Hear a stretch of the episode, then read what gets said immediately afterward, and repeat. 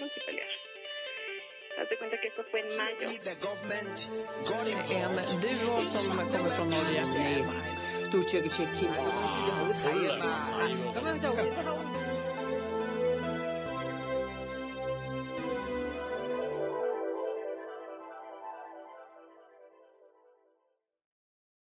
Двадцать седьмое апреля две тысячи двадцать первого года. Полицейские в Москве вновь пришли к участникам акции 21 апреля. Начались тотальные массовые задержания. На уикенд задержали, оштрафовали и арестовали на прошлый уикенд свыше 70 сторонников Навального. Имена некоторых наиболее известных задержанных попадают в новостные ленты. Гастроэнтеролог Алексей Головенко, задержана глава штаба Навального во Владивостоке. Активист, активистов Костроме осудили за участие в митинге на основании фальшивых аккаунтов Телеграм. В Москве задержали главу либертарианской партии Ярослава Конвея. Гозмана, политика Леонида Гозмана задержали. Писателя Дмитрия Быкова. Аресты теперь идут массово. Москва использует систему распознавания лиц для того, для чего она и была создана. Тот тоталитарный ужас, каким станут фашистские системы при современных технологиях, я об этом писал и говорил еще 20 лет назад, когда это все было лишь теоретическими рассуждениями о будущем. Тогда Россия лежала в анархии, но возвращение ее к тоталитаризму было не невозможным, это было понятно. И тогда я очень хорошо описывал, как все эти технологии тотальной слежки, если э, эти технологии отслеживания по GPS-пространстве, распознавания лиц камерами – появятся и будут распространены в технологически развитом мире, будучи пере, переня, перенятыми тоталитарными системами, какой ужас антиутопий они создадут, Уорлу и не снилось. Невозможно будет действительно сделать вообще ничего. То есть не только участвовать в какой-то акции, вы действительно в Москве не, не сможете повесить листовку или плакат, потому что вас распознают с помощью камер даже ночью, отследят ваше отслеживание, даже если вы не пойдете со своим телефоном. Вы не сможете зарегистрироваться нигде в интернете, потому что везде зачем-то требуют номер телефона, а в России номер телефона без паспорта получить невозможно. Э, вы абсолютно беспомощны и бессильны перед, перед системой. Этого не было даже у Орла, насколько вы беспомощны и бессильны. Штабы Навального прекращают публиковать информацию в соцсетях. Региональные штабы Навального заявили в понедельник, что не будут больше публиковать информацию в соцсетях из-за иска, в котором российские власти обвиняют их в экстремизме по всей России, чтобы Навального заявили о прекращении работы в прежнем формате. Ранее сообщалось, что прокурор приостановил деятельность штабов Навального до решения по искру об экстремизме.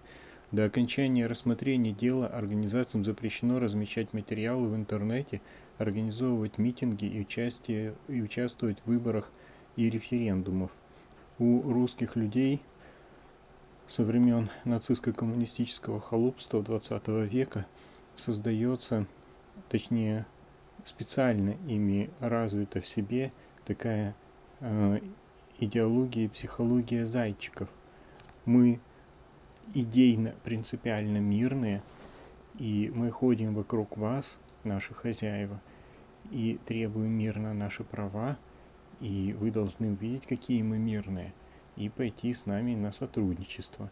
Вы нас будете хлестать, бить и снимать нам штаны, но немножечко не сильно, немножечко нас, вас, э, наша няшная заячья природа проймет. э, и вы нас будете бить совершенно как хотите, понятно, это полное беззаконие, но не будете нас совсем убивать, потому что, потому что, не знаю почему, дальше это просто в абстракции повисает такая идея. Так вот, с фашистским государством никаких консенсумов не будет и быть невозможно. Если граждане, которые в России еще остались, настоящие граждане, не молчаливое фашистское большинство, если оно еще живо, еще на свободе, то только потому, что властям оно на самом деле не очень интересно. Вот эти вот люди, которые миролюбиво ходят на акциях протеста, и которых свободно хватают и швыряют по тюрьмам, эти люди не способны ничего изменить. Никакая цветная революция в России невозможна, потому что она возможна там, где есть демократическое правительство, которое как-то реагирует на граждан. Здесь, ну, если пацанам будет прям действительно что-то угрожать, они ответят ковровыми бомбометаниями. В конце концов, пацанам из этого 140 миллионного населения нужно несколько сот тысяч для того, чтобы обслуживала газовую трубу и охраняла их границы. И обслуживала дворцы, усадьбы и загородные резиденции, в которых они живут, отдыхают и охотятся. Так много холопов им вообще не нужно. И человеческая жизнь для них точно столько же стоит, сколько она стоила для коммунации. И если они сейчас не уничтожают всех подряд, то только потому, что это сразу же попадает в Facebook, это сразу же становится известно международной общественности, а все их деньги, пусть и в засекреченном виде, находятся за рубежом, триллионы. Они, конечно, засекречены, но если мир будет очень сильно стараться, рано или поздно он эти ниточки сможет найти. И для того, чтобы он не очень сильно старался, сейчас путинские фашисты не ведут себя как коммунации в 20 веке. Но в принципе могут. Жизнь у них и здесь теперь очень хорошая. Даже э, маньяк северокорейский в Северной Корее живет как прекрасный миллионер. И причем даже он покупает прекрасную недвижимость в самых лучших странах за рубежом и может жить где хочет, как хочет, собирать коллекции самых дорогих машин и все такое прочее. А уж русские преступники-то и подавно это смогут сделать. И вот эта вот психология, мы тут няшно походим туда-сюда, а вы за это запретить, не запретите нам существовать, да нет, она не пройдет, запретят все пересажают всех, изобьют всех, выбьют показания из всех, пошвыряют в тюрьмы всех. Пацаны в эти игры не играют, это игры односторонние, в них играют только сами зайчики. Суд в Российской Федерации приговорил гражданина Украины к 10 годам заключения. Российские Власти обвиняют Александра Марченко в попытке продать Киеву запчасти для ракетно-зенитных комплексов. Охота на ведьм, поиск шпионов и разоблачение. Абсолютно необходимый компонент идеологии и практики тоталитарных государств. И по мере усиления тоталитаризма – увеличивается количество этих так называемых разоблачений и посадок. СБУ рассекретила документы о катастрофе в Чернобыле. Среди них первая докладная записка директора атомной электростанции. Среди документов есть докладная записка 26 апреля 1986 года от директора Чернобыльской атомной электростанции Виктора Брюханова, который пишет, что несмотря на взрыв, обстановка в Припяти и области нормальная, а уровень радиации контролируется. Также в документах есть переговоры операторов станции в момент аварии, график измерений гамма-излучения в Украинском институте ядерных исследований с 30 апреля по 2 мая 1986 года, справка о радиационной обстановке на следующий день после взрыва, справка об информации из места эвакуации 8 мая и так далее. В документах говорится, что уже в 1982 году на станции произошел значительный выброс радиоактивных веществ. Какие меры были приняты против аварии, не сообщается. В докладе КГБ об этом происшествии говорится, что были приняты меры исключительно против распространения панических и провокационных слухов.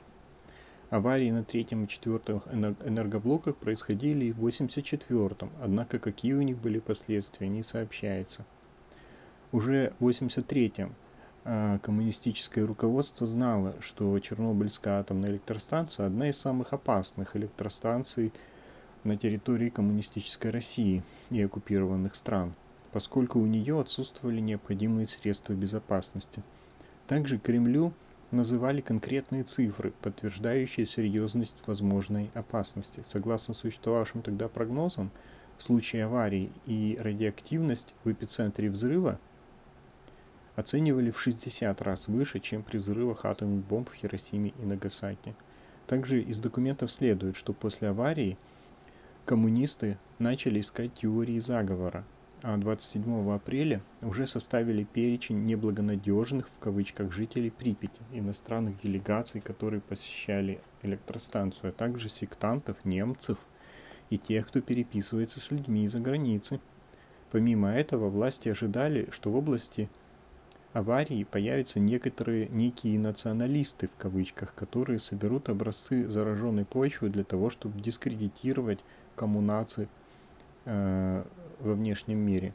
Властям, однако, удалось обмануть реально проникнувшего на территорию Припяти иностранца. Так, в октябре 1987 года корреспондент французской газеты Жан-Пьер Водон пытался вывести за границу образцы почвы и воды из Припяти, но КГБшники смогли изъять взятые иностранцам образцы и подменить их на радиоактивно чистые.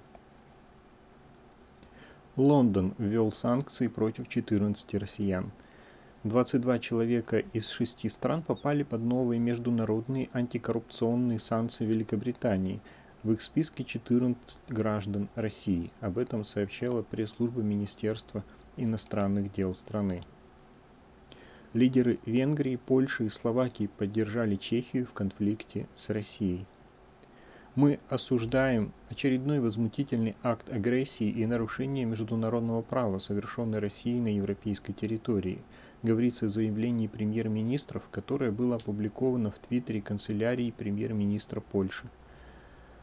Прокуратура Москвы признала незаконным демонтаж памятника террористу коммунации Феликсу Дзержинскому на Лубянской площади.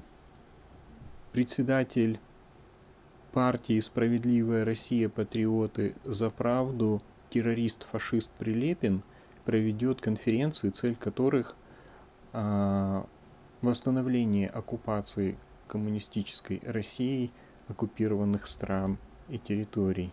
Число приговоров за домашнее насилие в России за год снизилось на 10%. Средний штраф за побои около 5000 рублей – таким выводом пришли эксперты правозащитного проекта «Зона права», проанализировав по просьбе открытых медиа обнародованную на прошлой неделе статистику судебного департамента при Верховном суде Российской Федерации за 2020 год. В начале 2017 года побои в отношении близких родственников из-за разряда уголовных преступлений были декриминализированы, если это первая такая жалоба пострадавших, то побои расцениваются как административное правонарушение, а не уголовное. МИД Российской Федерации объявил о высылке из России итальянского дипломата. Россия объявила персоной нон-грата помощника Аташе по вопросам обороны военно-морского Аташе при посольстве Италии. Ему приписано покинуть страну в течение 24 часов. Ранее министр иностранных дел Италии Луиджи Ди Майо заявил, что уведомил посла России Сергея Разова о выдворении двух российских сотрудников дипмиссии. 31 марта появились сообщения, что российского офицера, работающего при посольстве в Риме, и капитана ВМС Италии задержали по обвинению в шпионаже. Белорусское телевидение – обвиненные диктатором Лукашенко, так называемые участники заговора, которые должны были убить Лукашенко, признали на камеру свою вину. Я признаю себя виновным в участии в заговоре, говорит видеосюжет и политтехнолог Александр Федута. О признании вины, не уточняя в чем именно, говорят также голова оппозиционной партии БНФ Григорий э, Куцу, Куцусева и адвокат Юрий Зинкович. Все трое находятся в Белоруссии в СИЗО. При каких обстоятельствах были получены признания, в сюжете не говорится. Также в той же э, пропагандистской программе на ОНТ утверждается, что по планам заговорщиков 150 внедорожников с, внутри... с крупнокалиберными пулеметами должны были въехать в Беларусь с территории Литвы и расстрелять президента. Интересно, диктаторы в той форме, в которой они это делают, они это делают специально, это действительно 90% людей такие идиоты, что нужно именно в такой форме это делать. Или сами диктаторы идиоты. Или то, и другое. И поэтому оно типа должно работать, не знаю. Рэпера Сашу Скула задержали из-за пикета в поддержку полицейского, задушившего Джорджа Флойда. В Москве задержали рэпера Сашу Скула Александра Ткача во время пикета возле посольства США в поддержку американского полицейского Дерека Шовина. Об этом сообщает корреспондент Daily Storm Алексей Поворотов. Рэпер встал с плакатом, на котором изображена фотография полицейского и надпись «Свободу Дереку Шовину», выполненная в стилистике сторонников – политика Алексея Навального. Если ты пропагандируешь что-нибудь из свободной страны, где ты свободно можешь это делать, ты можешь просто поехать в фашистскую страну, и там тебя осудят а, за то, что вообще э, в этой фашистской стране ее не касается. Осудят просто за какую-то акцию, касаемую дел свободной страны. В Москве прошел съезд партии «Другая Россия» клоуна-фашиста Эдика Лимонова. Нацистско-коммунистические и фашистские собрания а, в России не любят, потому что никакая инициатива со стороны граждан, кроме тех, которые исходят от самих хозяев не желательно и не одобряется. В этом особенность фашистского государства нацистско-коммунистическими именно корнями, и причем именно с коммунистической ветви этих нацистско-коммунистических корней, где в основе тоталитарной системы в принципе была абсолютно абстрактная система, которая ничего под собой не несла, и она никак не опиралась на, какие, на какой-то фундамент национального менталитета, в отличие от стран, где в свое время побеждал настоящий фашизм. И поэтому от рядовых фашистов требуется одно – молчать и не мешать пацанам делать то, что они хотят. Но все-таки, если уже не терпится, в общем, э, фашистские движения не сильно прессуют в России. Украина запросила у Германии оборонительное оружие для защиты от Российской Федерации и получила ответ. А, отмечается, что министр иностранных дел Германии, который является членом социал-демократической партии, отнесся к просьбе Украины по поводу поставки вооружений отрицательно.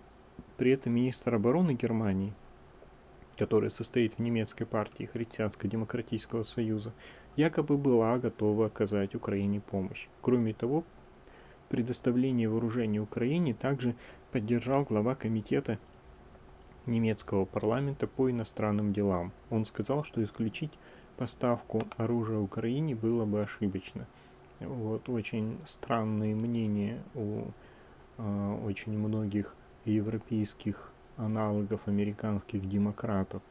Э, вот этот вот пацифизм он прекрасен где-нибудь, наверное, внутри Европы, если она действительно хорошо э, защищена, но он абсолютно неуместен в отношении Украины.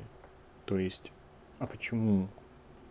Почему Украину нужно вооружать как можно быстрее, как можно скорее, всем миром, максимальными усилиями, чтобы Украина оставалась свободной? Это очень трудно понять. Это какой-то европейский вариант русских хомячков, которые выходят на мирные акции протеста. А что при этом предлагается вместо помощи оружием, что остановило бы соседнюю фашистскую страну? То, что предлагается, скорее всего, будет неэффективно. Эффективно для фашистов будет только сила вооружения соседней страны. В России проверят все учебники истории после критики Путина. Он заявил, что в них написано как будто не про нас. Мы проведем сейчас полный анализ всех учебников, сообщил министр просвещения Сергей Кравцов в эфире программы «Москва, Кремль, Путин» на пропагандистском фашистском канале «Россия-1». 21 апреля президент Путин во время послания Федеральному собранию заявил, что в некоторых школьных учебниках с удивлением обнаружил, что написано как будто не про нас. В качестве примера он привел учебник, в котором не упоминалась Сталинградская битва. Кто пишет, кто пропускает такие учебные пособия, просто удивительно. После этого независимые эксперты проверили все учебники, которые э, получили лицензию внутри России, образовательную лицензию, и таких учебников не нашли. Есть учебники только мировой истории, где, соответственно, русские а, Россия занимает соответствующее небольшое пропорциональное место, потому что это учебники мировой истории. А, в учебниках а, российской истории ничего подобного тому, что говорил Фашик, а, они не нашли. Минтруд предложил отказаться от потребительской корзины. Ее цену учитывали при расчете прожиточного минимума. Минтруд предложил упразднить в России потребительскую корзину и отказаться от ежеквартального установления величины прожиточного минимума – на данный момент инициативы Минтруда проходят этап общественных обсуждений. Предлагаемые ведомством изменения предполагают, что в правительстве признают утратившим силу приказ от 2013 года об утверждении перечня продуктов питания для определенного уровня потребительских цен при исчислении величины прожиточного минимума и откажутся от ежеквартального установления величины прожиточного минимума. Теперь показатели эти рассчитываются не исходя из данных потребительской корзины, а из медианного дохода россиян. Половина работающих получает больше этой, половины, этой величины, половина меньше. Таким образом, размер минимального размера оплаты труда, труда по сравнению с предыдущей методикой подсчета вырос на 5,5%, а прожиточный минимум в стране увеличился на 3,7%. То есть, в целом, россияне стали богаче. Российскую национальную космическую станцию планируется развернуть на орбите до 2035 года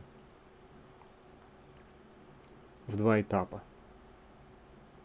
Первую часть будущей станции планируется запустить в 2025 году уже.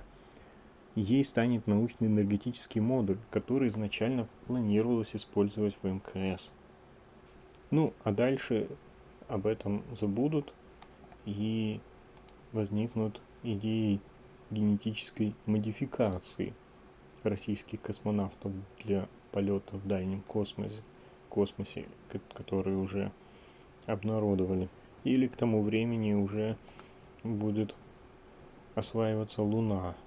И поэтому а, вопрос околоземной космической станции будет настолько технологически вообще не вопросом, что в принципе даже выделяя минимум неразворованных денег и на минимуме оставшейся технологии, это смогут сделать. Хотя, скорее всего, эти данные будут жить, как всегда, в течение пары недель, а потом будет появляться свободная фантазия каких-нибудь других планов, данных, выделений денег и прочее, прочее, прочее. А вот КНР, Корейская, Китайская Народная Республика, прокомментировала планы по созданию российско-китайской лунной станции. Вот это вполне возможно. Так как если кто-то действительно в этих сферах в России адекватный и понимает, что это всего лишь пропаганда и никуда Россия не долетит, ничего больше не сделает в военной сфере, ой, в космической сфере. А, теперь а, эти люди придумали, как пойти методом таких как бы реальных, ну на самом деле фейковых достижений. Этот метод хорошо освоили теперь российские университеты уже, например, такие как ДВФУ. А нужно к нему, к нему к чему-нибудь присоединиться, кому-нибудь, кто это реально сделает. Например, китайцам. Китайцы реально полетят, реально освоят, реально засеют, заселят. И если к ним присоединиться, хоть как-нибудь, хоть кофе им приносить, это будет называться российско-китайская лунная станция. Это уже будет совместный проект. Как сейчас в университетах для того, чтобы не поддерживать собственную науку, просто отправляют поработать куда-нибудь в западную лабораторию какого-нибудь студента, аспиранта или, или сотрудника. И выходит статья, соответственно, совместная, где среди соавторов этот соавтор. И в новостях уже можно писать о совместном научном открытии или разработке. Вот я смотрю, Россия пошла по этому же хитрому пути и в освоении космоса, не будучи самой уже делать ничего практически, потому что развалили все и э, на эти деньги строятся дворцы, и деньги оседают в офшорах, но какие-то минимумы остались, их можно продвигать, и эти свои 5% предложить Китаю, потому что вряд ли сейчас ну, то есть остальные смогут работать с Россией, но идеология осажденной крепости, крепости э, с, с поиском врагов не позволяет это делать российскому государству, потому что эти враги это все свободные, высокоразвитые цивилизации, нации, которые как раз и развивают прежде всего космос. И есть одна нация, которая технологически скоро станет столь же, видимо, высокоразвитой, но при этом это коммунация. Это тоталитарная страна. И, соответственно, выбор небольшой. Россия дружит только с нацистско-коммунистическими, фашистскими и прочими тоталитарными режимами.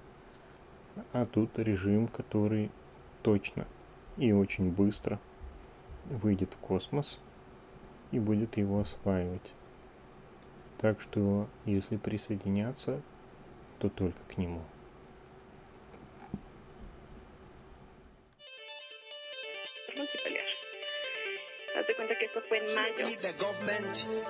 En duo som kommer från Norge.